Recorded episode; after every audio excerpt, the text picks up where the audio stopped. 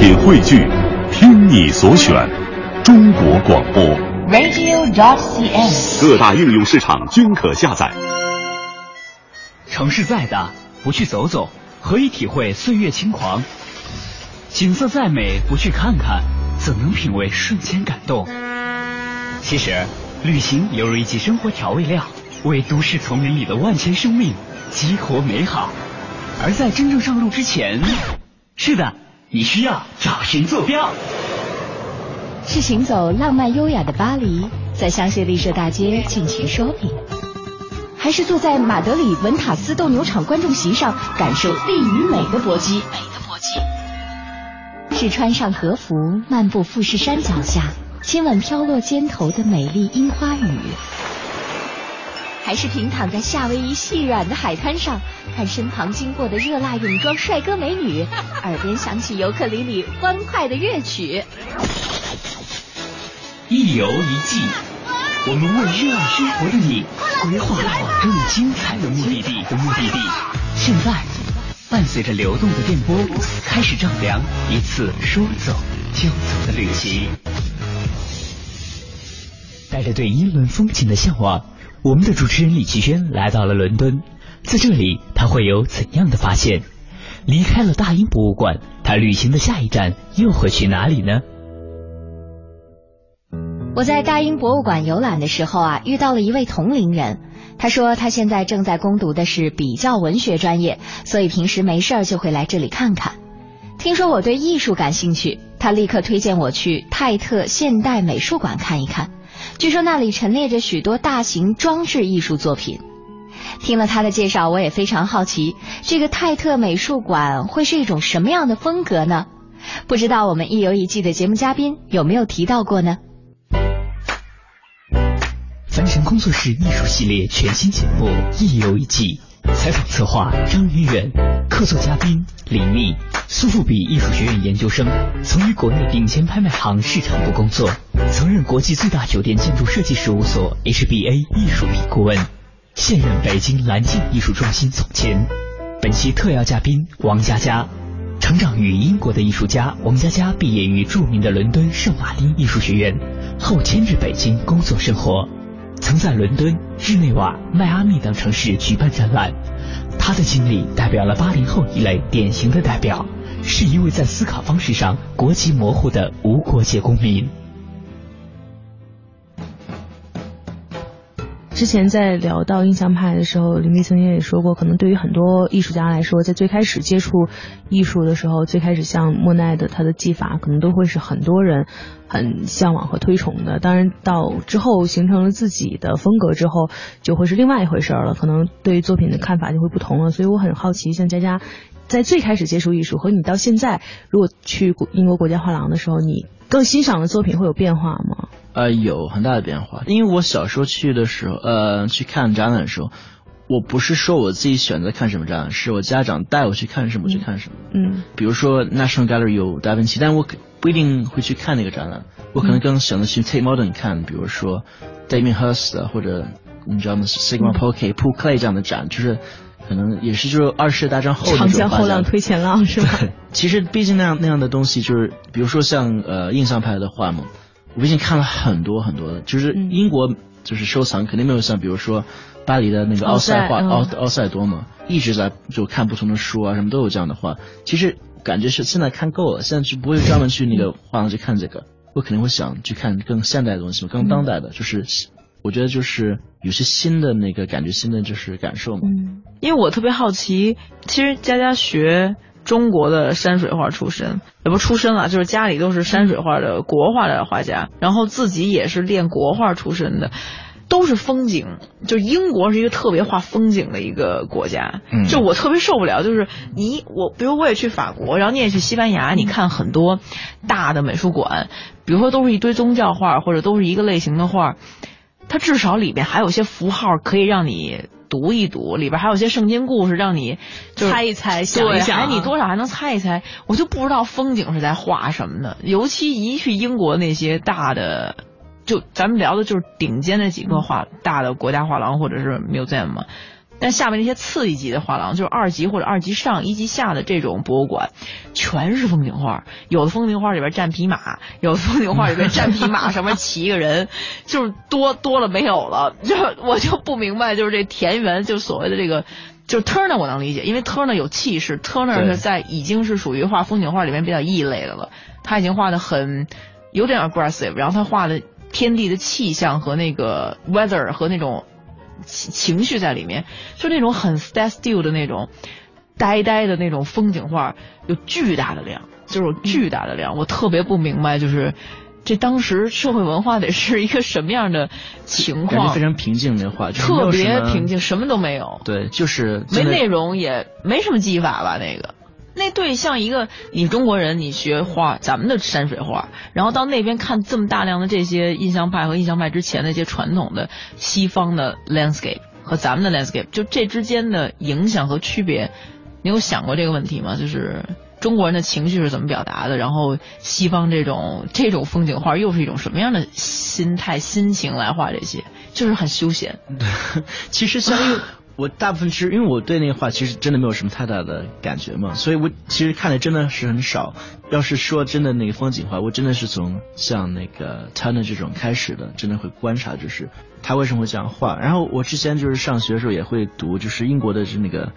poetry 什么的，就是诗，肖像类，对，像诗人就写的就是很多是关于那个 nature，真的是关于 nature，就是英国，就是英国人特别对这个很有研究的，我觉得，啊，nature 就是多自然主义什么的，对，其实英国可能就他们写的很多的书啊，是就是关于就是像野人一样的一种疯狂的一种态度，对那个生活或对那个自然，但英国人本身就是他们喜喜欢写这样的书，关于这样的这 character。就很有意思，但因为本身每个人都是非常就是那个低调的嘛，保守和非常保守，这不这不在外面表达就是自己有什么样的身份啊，就是不会很疯狂在外面对对待任何东西。他们就是英国人很很沉闷嘛，然后他们就是写的书干什么都是有这样的很好的 character，每个人都很喜欢这样的。他可能是人本身那开始很坏，干很多坏事，但因为他性格很疯狂，代表 nature 在画面里面或者在书里面，人都非常喜欢他。都是靠文学和艺术来来发泄，对，来发泄一下自己这个生存里面缺失的一些部分。我真是看，可能我也真的记不住，就是就是都长得一样，就一堆的风景画也都长得一样。你说技法能有多大区别？也没什么区别。嗯，但是我不是这方面的专家，所以可能这这是有偏见的。人家专门有研究那个，比如说我特别佩服那些研究什么二十世纪初专门，因为比如说美国那个，到时候之后咱们会聊，美国是专门有那个港口画港口港口海面的场景的。嗯。然后专门那个，比如说有一个博士会细到研究所有英国二十世纪初骑着马的人物画的。哎呦，我就觉得。这是多么了不起，多么需要 devotion，就多么需要奉献自己时间和这一辈子精力来干的一些工作。不，英国经常会有这样的就是人出现，因为他们会把一个 就其实我觉得可能挺无聊的一个题材，就研究到极致的。就像我之前我最近画一个系列关于蘑菇嘛。嗯，然后我就那天在网上看了有个纪录片关于蘑菇的，我说我可以下一下，我让我想看一下。然后这个 这个纪录片我觉得应该是挺有意，就开始前十秒钟特别有意思，他把所有的精彩的那个片段就放在前面了，前面，然后之后是个英国老头一直在讲不同的蘑菇的故事，然后就是这个纪录片逼，就是每次我看不到五分钟会睡着的一个一个电视剧，每次醒来就刚刚好就结束了，就。就我觉得像英国人特别会研究这样的，就是很小的东西会研究的特别特别透。我觉得英国才会有出这样的。画蘑菇一定需要在植物学上把蘑菇搞得那么那么那么深吗？我只 我只是想多了解一下，因为我觉得蘑菇是非常有意思的嘛，就是在画面里面是代表很多东西嘛。嗯。其实有些造型挺有意思的。对，除了造型外，比如说代表，因为很多人艺术家喜欢画关于 death 的作品嘛。嗯。那蘑菇是最，我觉得是。哦，对。就除了骷髅头外，蘑菇是可以，其实是可以代表这个。毒死亡，对。对。然后就是，我就想看这个纪录片，我我觉得应该是比较有意思的，但这确实没有。我不得不 承认，英国口音是很催眠的。嗯。就是我看，比如说看《汤顿》、看《唐顿庄园》那种片子。很好，然后很美，美术做的非常好。我很睡着了，真的很困，因为英音实在是太催眠了，尤其就偏古典一点那种，非常催眠。就是如果你看《神探夏洛克》，我就已经开始觉得有点催眠了。嗯嗯，所以我觉得，呃，就包括刚才像佳佳说的，让我想到了原来看福尔摩斯的系列故事的时候，好像有一个。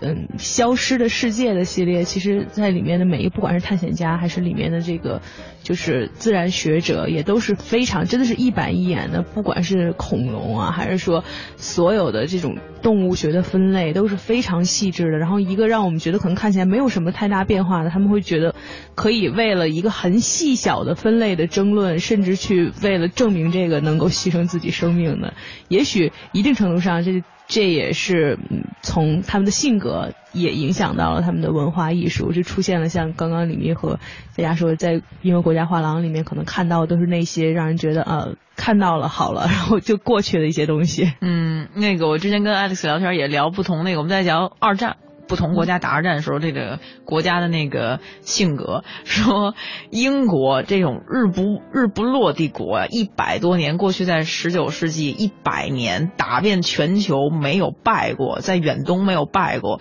就是最后已经高傲和 arrogant 到我打仗之前那边炮火都响了，我还要把我鞋擦干净，把我的刀擦干净，端一端一端端正的帽子。结果出门是日本，日本那种疯的就来了，然后足足败给了日本。然后我们就在争论这个历史的文明进程是有道理的，就是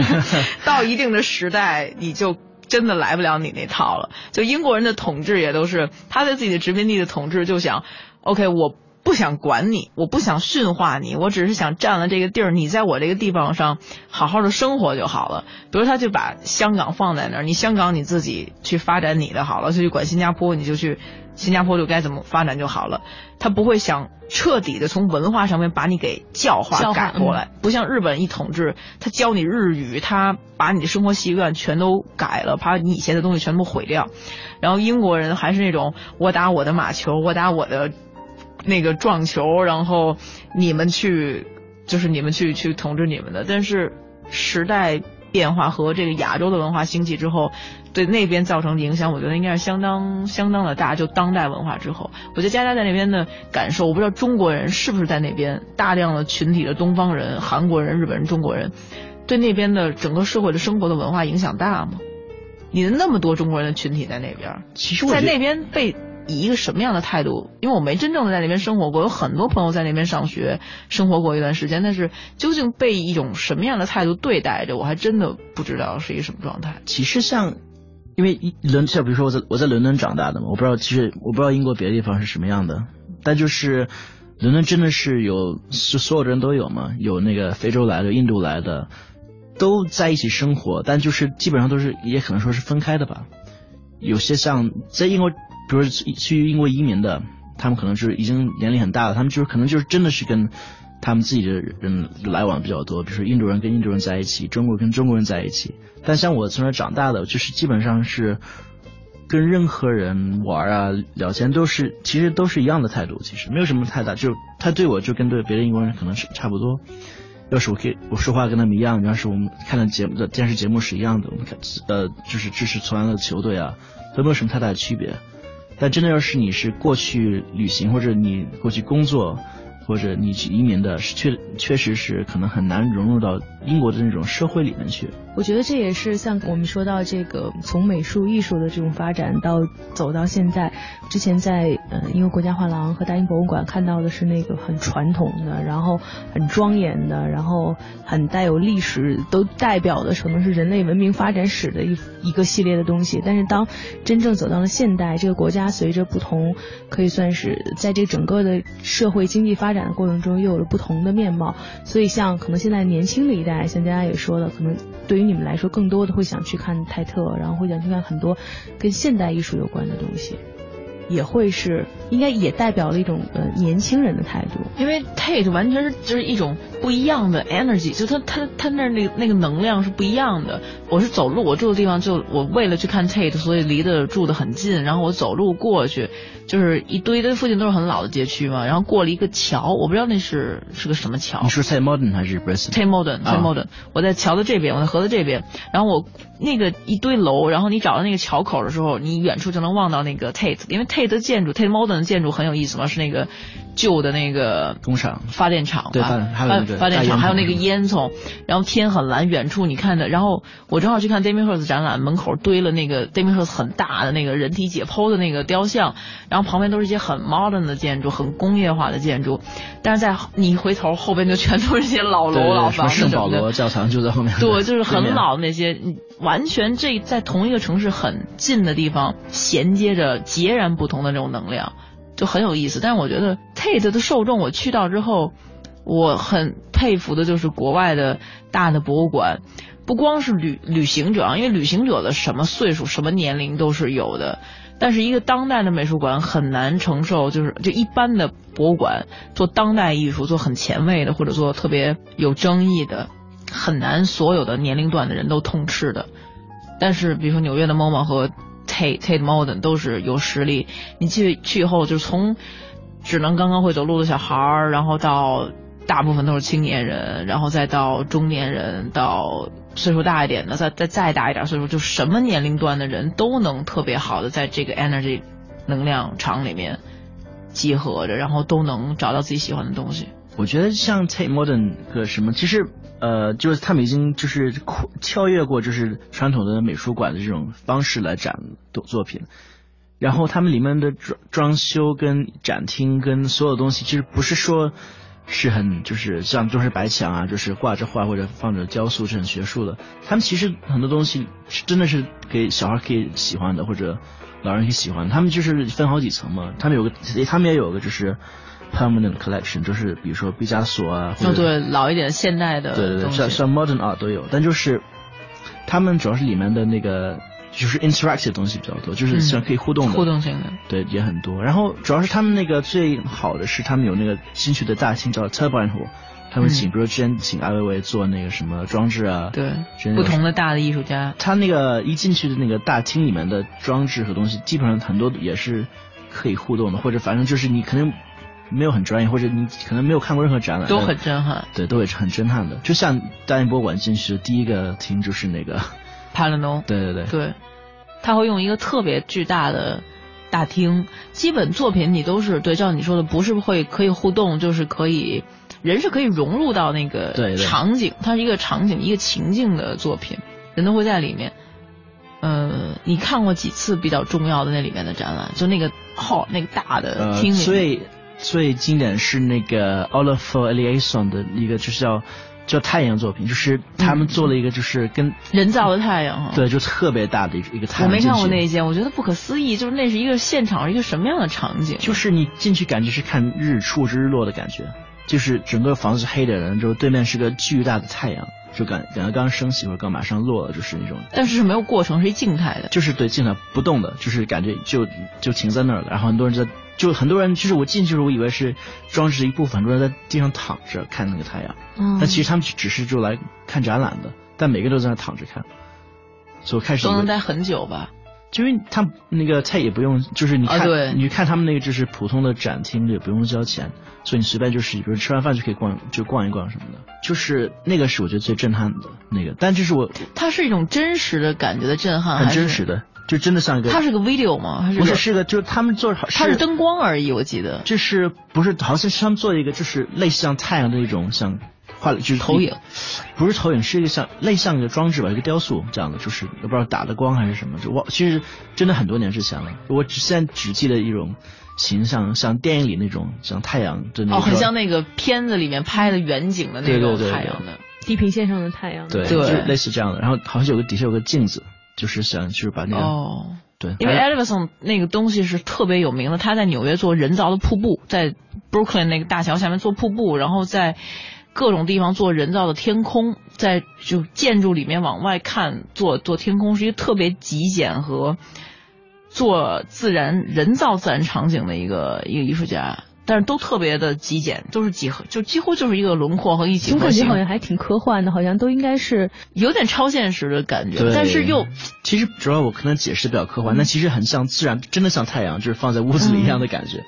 就很真的很震撼，就感觉真的是进去是很浪漫的，就是要那个日出啊日落啊，就是因为让我一下子想起来最近看了一个美剧，然后其实也是它剧情也是挺科幻的，就是说人类可能在几十年前就已经开放了一个向太空移民的这个这么一个计划，然后有一小撮人，然后在秘密的情况下就被送到太空了，他们可能永远回不来。在那个剧集的第一集的最开始，你看到是很正常的生活环境，就是。他们在上学，然后出去，然后有街道，然后去游泳。但是因为第一集就发生了谋杀案嘛，当然在后面就是在第一集结束的时候，镜头一拉远，你才发现这些人生活的是在那个太空船里面，然后人造出来了各种像地球上几乎是差不多的这么一种环境。然后刚刚你在说这个人造太阳的时候，让我突然觉得好像是人造那个世界的一个对，像是那个人造那个世界的一个部分，像是像是在那个太空船里面会有的一个部分啊，对，就很像，真的很像。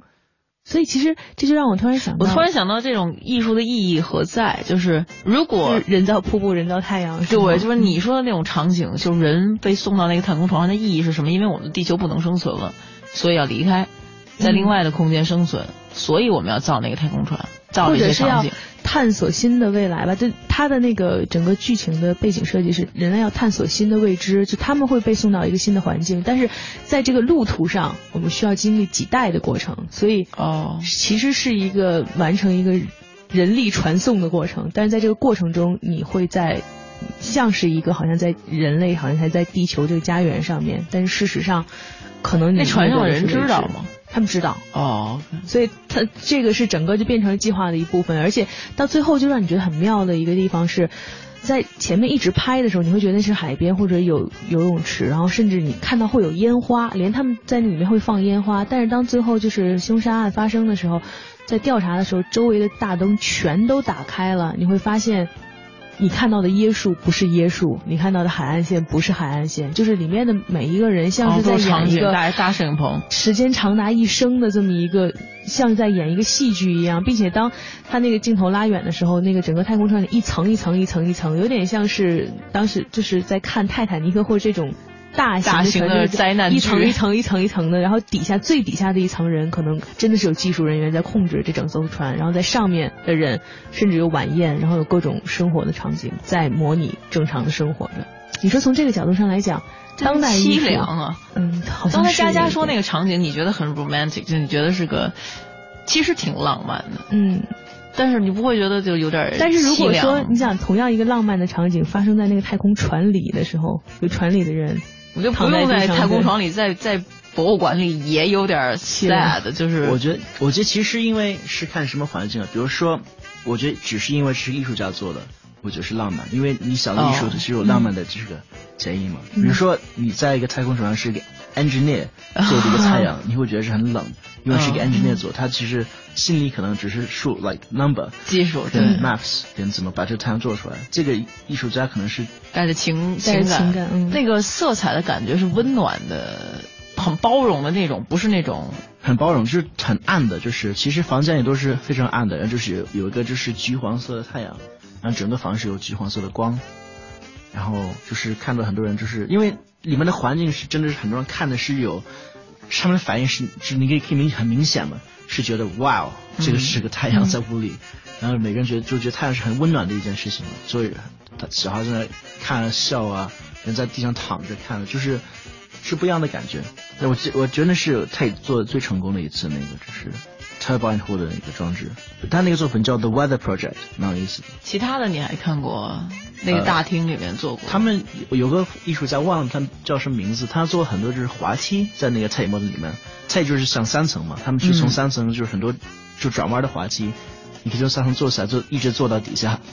这是种比较有意思的那个展，就是不太一样的风格，就不是说没有那个远的那个效果，但就是互动的嘛。哦，就是艺术性没有那么震撼，但是是对空间完全被改变了，对对，功能性都改变了。咱们就没有这种大的可以作为互动的这种场馆和这种大型的互动东西出来。但他们其实像，他就真的会请艺术家来给他一个很大的 budget，就想做一个什么东西可以做，用我们的空间，就是完全发挥你的那个想象力。我在网上查了一下，泰特现代美术馆同样是支持免票参观政策的，而且去那儿的路线也不复杂。所以干脆就这么定了吧，下一站就去泰特美术馆。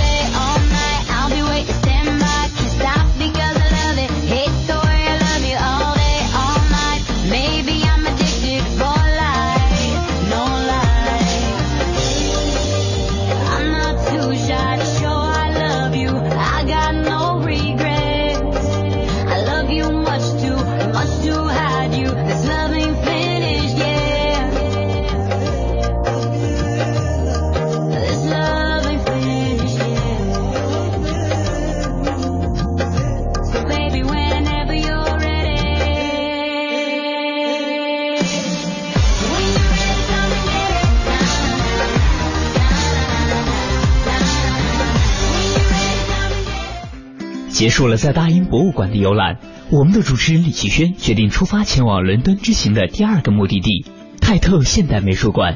在这里，他又会有怎样的经历呢？在出发前往泰特现代美术馆的路上，我也查询了一些相关资料，想要对它有更多的了解。看到网上有许多人说啊，泰特现代美术馆绝对是到了伦敦之后不可不去的地方之一。它之所以那么吸引人，大概有两个原因。第一是它拥有非常丰富的藏品以及具有独特的展放方式，而第二呢，就在于它的建筑特色了。资料上说，泰特美术馆于1897年首次对外开放，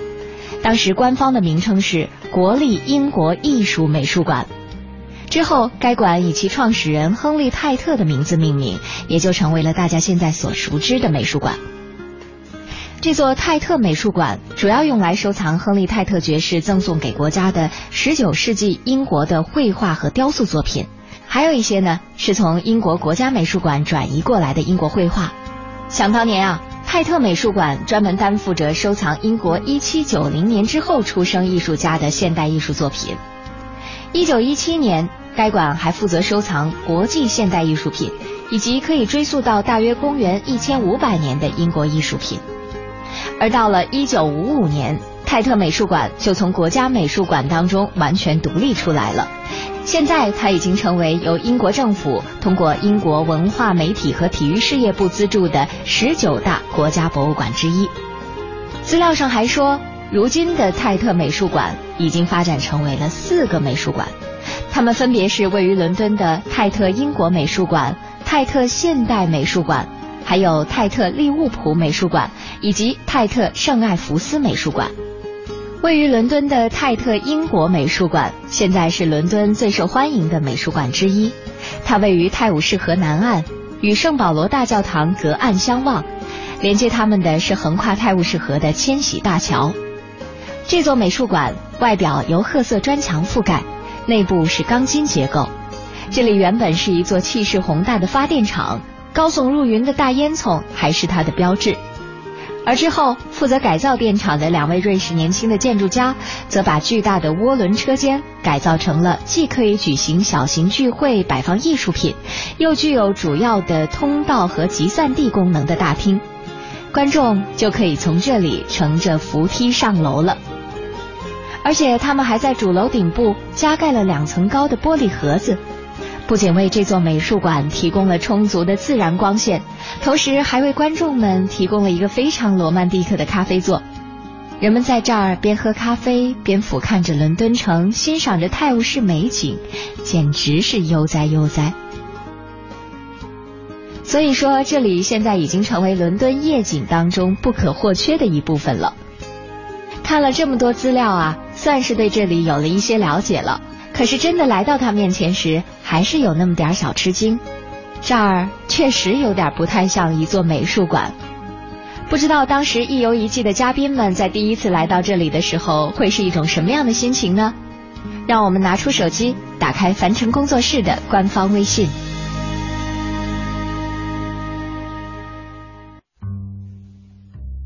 一提到进入当代这块，肯定就得聊这个所谓的传说中的 YBA 啊，那个 Young British Artists。现在有那个，我前两天看到一个国内的呃艺术批评的杂志说了一个什么那个 Young Chinese Artists，我说我说 对吧？我的感觉就是 Man，就是 Really，就是 YCA，对啊，就是就是中国就没有一个可以足够构成一个群体。当然，这跟就是萨奇这个人个人一个大的赞助家和一个大的画廊商很有关系了。萨奇，哎，其实如果说中国的话，不是也有什么青年艺术一百这种活动，也有挺多年轻的艺术家。跟一个时代潮流是两回事儿。就是咱们有自己的不同的青年的各种展览的品牌，但是你能想象，就是所谓的 YBA 是艺术史的一个阶段吗？就好比拿。五四运动和你们学校的一场游行来比，就是这听起来有点残酷，但真的是，就是这种级别的当量的差距。就一个是全球造成了艺术史变化的一场运动，一个是我不是说某些展览的品牌啊，就说发生在咱们这个目前当下的，呃，local 的这些一些东西，当地的一些东西，就是自己家学校的一场游行，甚至连校门都没出。正好我因为我在家就就在 Fortune 上面写东西。今年除了广播，因为之前一段时间没做广播，我通过文字写了好多东西。今年年底的时候，突然看了很多展览，然后最近又要很多出差旅行，要去看一些好的展览，就做了很多的 research，很多的研究，就在家里怒了，在家里有点愤愤的。然后最最新的一篇专栏的文章，我都写的是 the best way to make or to break。A young artist 就是成就和毁掉一个青年艺术家的最好的，我选了五种方式，然后写的是比较狠的一篇文章，是一年我都比较客气，然后最后写的比较狠，因为你实在觉得这个，我最后应该加一句大家新年快乐，因为你深切的感觉到艺术需要的是什么。当佳佳刚才聊到那个人造太阳的场面的时候，那个艺术家一定是挣扎过，一定是。有很扎实的基础，要经历了很多，最后可以在一个殿堂级的美术馆，证明了自己有这个能力，取得了赞助人的赞助，才可以呈现出现在的这么一个，这这么一个成就的。这是艺术家的成就，而不简简单单的是我在拍卖上几个数的问题，或者是我这个名字今天在历史就今天的所谓的市场里面留了两天，过两天我就。就根本就没人记得你是谁，这完全是两回事儿。有太多的，刚才咱们说 young British artists，young British artists 出名的时候，基本都在四十岁了吧？对哦，当然最早他们一次展览是研究生的毕业的集合展，对，萨奇那次展览是他们 institution 的毕业。但是后来谁能坚持到现在，还能让 YBA 撑得住这个这个一场运动，现在还会被历史里面提？就是因为他们持续的还在创作，他们持续还在颠覆这个世界的眼光。当然褒贬不一无所谓，有人觉得好，有人觉得不好。但问题是他们一直在做新东西，一直在遭批评。而且当然批评是那种你知道带引号的，就是被讨论的批评，而不是真正的就因为有些东西太差了，自然就会被历史就不屑被历史批评，就已经被翻篇了的。他们是不断可以有争议的，刺激大家就是思维和刺激大家想法的，这是对艺术史有贡献的，才能。给你个简称啊，就是冰冰饭，现在如今已经有简称了，BBF，就是你是造成一定影响的，就冰冰饭在开玩笑，就是你是造成一定的影响了，才能留下这么一段。但是比如说佳佳你在那边学，真正在那边的学校一步一步学，你自己有中国的这个艺术史的知识体系的基础，又在那边学，差距在哪儿，或者是？YBA 对整个的 British artists 有很大的影响，是真切的有很大的影响吧？是创作上还是更多在市场观念上？因为 YBA 的时候最那个这领头的人物是 Damien Hirst 嘛，或者 Tracy Emin 可能也是。Damien Hirst 他出现之后是真的是非常聪明的嘛，就是他不像以前人以为艺术家是那样子，比如说像，比如说人可能觉得像这梵高是个艺术家，或者比如像 Jackson Pollock 那种，就是喝醉了酒然后抽着烟，然后对抑忧郁的就在家里待着，不太跟人打交道的一种艺术家。Damien Hirst 是一种就是社交新派的，对他其实他出生开始不是当艺术家，他本来是要好像要当策展人的。但就是他可能也是主意太多了吧，嗯，他知道怎么做就最好 market 的东西。就他就是我们上学的时候把 Damien Hirst 看成一个，就他是一个。可能是一个目标吧，就觉得这个人特别成功，就特别 market 自己。是学生当他是个目标，还是老师会把他当成一个成功的艺术家讲？老师其实老师不给你们，老师不讲 Damien Hirst，其实他们讲的就是他们讲是更当代的，就是 Damien Hirst 那个是我们上学的时候已经不算是非常当代的艺术家，他已经早就成名了，已经在 Y Cube 展了。他们讲讲的都是可能也是像还没有真的成名，或者正是非是就真的是感觉很当代的艺术家。Damien Hirst 毕竟是已经就其实那个时候早就已经 有意思。这个一个非常重要的区别就是咱们的美术学院应该讲的都是死了一百死了至少八十年以前的人，然后你们那个那段都不会讲吗？就是历史那段讲的很少吧？他们其实这让你自己去研究，然后他们自己去研究，就他们此此三本书忽略不计，自己回家去看。对对，他们基本上就是说你这个东西就是美术史他们不不教的。他们说这个东西你自己可以在家里可以读，可以去博物馆看。嗯，我们不教你这个东西，我们是建立就是对对你自己的那个画的感觉来教，就是让你去看不同的东西。他们其实不太喜欢教，他们想让你自己去研究。他们想听起来当老师挺轻松的，在英国当老师我觉得特别轻松。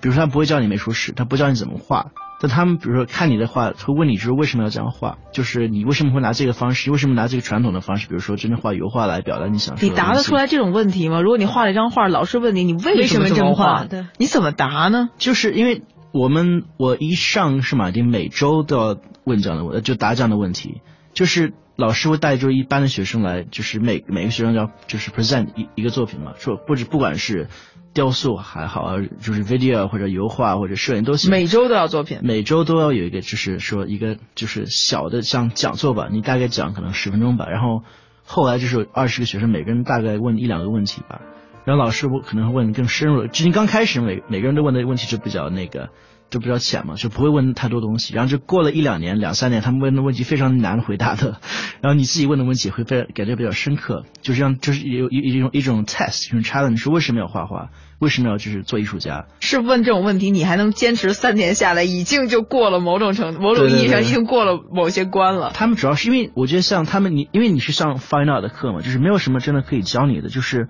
他们希望你上大学之前，你把你的基本功自己就解决了，就是他们。我不浪费这时间教你这东西，我给你一个就是画室，你可以随便用，你想做什么东西没有没有任何限制的，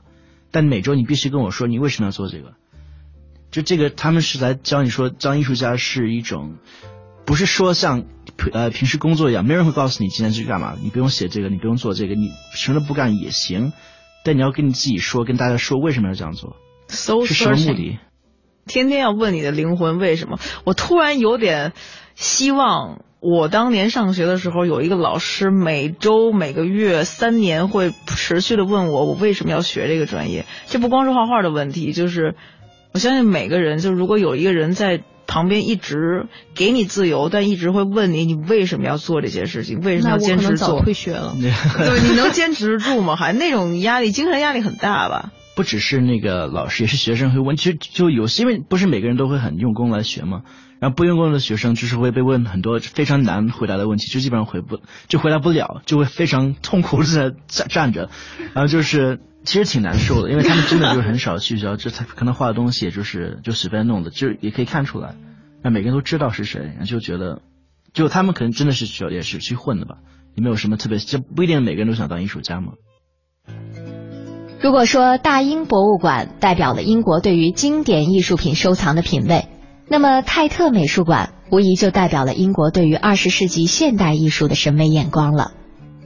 在这里，你会看到许多名头如雷贯耳的大师的作品，比如说毕加索、马蒂斯、安迪瓦豪、蒙德里安、达利等等等等。他们的作品虽然都是静静的躺在这座美术馆里，但是却吸引了来自全世界的观众来这里参观。所以说，这就是我们在开头所提到的泰特现代美术馆的一个高明之处，一个吸引人的地方，那就是它可以让不同的艺术思维和创作手段在同一个主题之下产生最为直接的碰撞，从而让人们去产生更多的联想和思考，碰撞出更多的精神火花。就这样，我在这座泰特美术馆里尽情的欣赏起来。